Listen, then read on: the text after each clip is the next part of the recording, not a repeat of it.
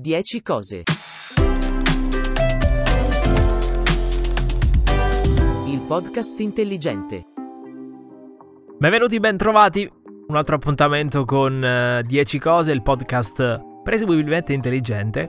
Eh, è un po' che non ci sentiamo, mh, sono tornato spronato dalla vicenda attualissima del vaccino sul Covid-19. Sapete che è una, una tematica molto calda, il dibattito è apertissimo, raramente scelgo di schierarmi da una parte o dall'altra, però noto che c'è davvero tanta ignoranza dal mio punto di vista, per cui sarebbe bene capire un attimino di cosa parliamo, quindi non fare i classici leoni da tastiera, ma rendersi conto nel dettaglio e per bene cosa vuol dire l'arrivo di questo vaccino, cosa può cambiare per le nostre vite che da nonna a questa parte sono state travolte dall'ondata Covid-19.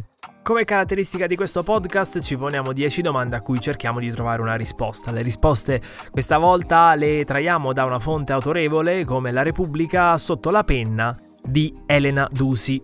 Prima domanda, come sono composti i vaccini anti-Covid? Sostanzialmente hanno composizioni diverse, cioè il vaccino di Pfizer BioNTech e quello di Moderna, che sono quelli che conosciamo principalmente che sono dei vaccini a RNA messaggero. L'RNA messaggero è una sequenza di basi genetiche sintetizzate in laboratorio. Essendo quindi una molecola instabile, la sequenza di RNA viene incapsulata in una nanoparticella di grasso e deve essere conservata a temperature molto basse. Per esempio, meno 20 gradi per il vaccino di Moderna e meno 70 gradi per il vaccino di Pfizer BioNTech. 2. Quanti e quali sono i vaccini in via di approvazione o approvati? I vaccini nel mondo oggi sono 7, sono 3 cinesi e 2 russi, oltre a quelli che abbiamo appena menzionato, quindi quello di Moderna e quello di Pfizer BioNTech. Le procedure di approvazione nei vari paesi sono differenti, ovviamente. Russia e Cina, ad esempio, non hanno delle autorità regolatorie indipendenti, mentre in Europa e nelle Americhe le aziende produttrici dei vaccini raccolgono i dati delle sperimentazioni condotte sull'uomo e poi le inviano alle autorità regolatorie, che sono gli FDA negli Stati Uniti e l'agenzia EMA in Europa, perché poi avranno modo di valutarle. 3. Perché ci è voluto così poco se di solito si aspettano anni per avere un vaccino? I motivi principalmente sono due, li sottolineiamo soprattutto per i Novax. Il primo è che la scienza ha sfruttato l'esperienza della prima SARS. Nel 2003 infatti fu messo a punto un vaccino che poi non è stato mai utilizzato perché quel coronavirus fortunatamente si è estinto. Anche l'utilizzo dell'RNA messaggero si è diffuso negli ultimi anni proprio in oncologia il secondo motivo è che le fasi di sviluppo, messa a punto in laboratorio, quindi eh, le test sull'uomo e poi la vera e propria produzione, sono avvenute in contemporanea anziché in sequenza. È ovviamente un rischio finanziario perché il fallimento di una delle tappe potrebbe portare a un enorme spreco di risorse, però i fondi messi in campo dai governi hanno mitigato i rischi per le aziende. 4. Per quanto tempo saranno efficaci i vaccini anti-Covid-19? Questa è una domanda a cui la nostra autrice non sa rispondere perché ci dice che si scoprirà solo con il tempo. Il coronavirus è noto da meno di un anno e quindi non possiamo avere dei dati per periodi di tempo più lunghi. Gli studi sui quattro coronavirus che causano raffreddore e quello sulla SARS suggeriscono che l'immunità duri un anno, ma sono solo supposizioni.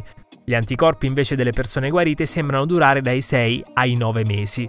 Un campione di vaccinati sarà seguito nel tempo proprio per studiare l'andamento della loro memoria immunitaria. Allo scadere della protezione sarà necessario ripetere il vaccino ed è possibile che l'iniezione possa diventare una routine. Proteggono solo dai sintomi oppure anche dal contagio? Attualmente è un'informazione di cui non disponiamo. Le sperimentazioni sull'uomo hanno coinvolto circa 30.000 volontari per ciascun vaccino. Per fare tutti i tamponi regolari sarebbe stato complicato. Infatti ai test si sono sottoposti solo i volontari con i sintomi da Covid. Il risultato è che poi per gli asintomatici non ci siano dati. Per capire se il vaccino protegga solo dai sintomi gravi o prevenga anche il contagio, serviranno test ripetuti su un campione di volontari. 6. Quanti dosi previste per l'Italia? L'Italia alla fine della campagna vaccinale, quindi tra circa un anno, avrà ricevuto 202 milioni di dosi di vaccini, prodotti da 6 aziende, Pfizer BioNTech, Moderna, AstraZeneca, Johnson Johnson, Sanofi e CureVac. A queste forze si aggiungerà anche la biotech italiana che si chiama Reitera, che però deve ancora iniziare la fase 2 delle sperimentazioni. Il vaccino però va somministrato in due dosi, quindi la dotazione totale sarà sufficiente per 101 milioni di persone. I vaccini poi non sono acquistati dai singoli stati, ma dalla Commissione europea e sono suddivisi in base alla popolazione. A noi spetta il 13,5% di tutti quelli comprati da Bruxelles. 7. Come e in che tempi avviene la campagna di vaccinazione? Nel primo trimestre 2021 in Italia arriveranno 10 milioni di dosi per le categorie prioritarie, quindi per gli operatori sanitari, personale ospite dell'RSA e over 80. Toccherà poi alla fascia tra i 60 e i 79 anni e alle persone con altre malattie. Tra il secondo e il terzo trimestre saranno invece vaccinati anche gli insegnanti e personale scolastico, con tutti gli altri operatori dei servizi essenziali, quindi forze dell'ordine, personale delle carceri e i luoghi di comunità. Nel quarto trimestre il vaccino arriverà per tutti gli altri. 8. Sono stati riscontrati effetti collaterali?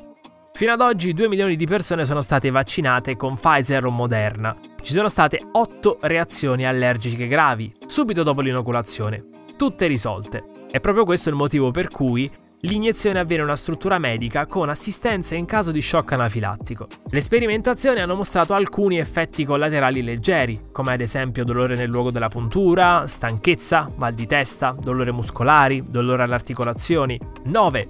Che cos'è l'immunità di gregge e soprattutto come si ottiene? L'immunità di gregge è la percentuale di vaccinati che bisogna raggiungere affinché risulti protetto anche chi non è vaccinato.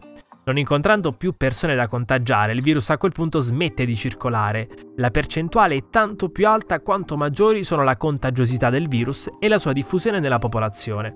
Per il morbillo, ad esempio, che ha un indice di contagiosità altissimo, 18, serve immunizzare il 95% delle persone. Per il coronavirus si dovrà arrivare tra il 70 e 80%. 10. Se tutto va bene, quando si potrà tornare alla vita di prima?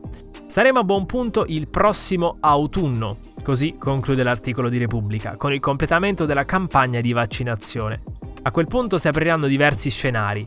Il SARS-CoV-2 potrebbe mutare e diventare più mite, diventando in tempi brevi simile alle altri quattro coronavirus, che causano insomma un semplice raffreddore oppure potrebbe rimanere pericoloso per anni, costringendoci a vaccinazioni ripetute e al mantenimento delle precauzioni. Fondamentale ricordare che molto dipende dalla rapidità di mutazione, dall'efficacia dei vaccini e dalla loro capacità di proteggerci dal contagio e dalla durata dell'immunità. Proprio per questo motivo mi sembra doveroso e necessario ricordare che è importante vaccinarsi, che in una situazione storica come quella che stiamo vivendo è facile venire tratti in inganno da comunicazioni che magari si trovano online. Il mio consiglio è quello di informarsi, con calma, senza alcun impegno, alcuna fretta, ma avere tutte le carte in regola per poter analizzare pro e contro di questo vaccino al Covid-19.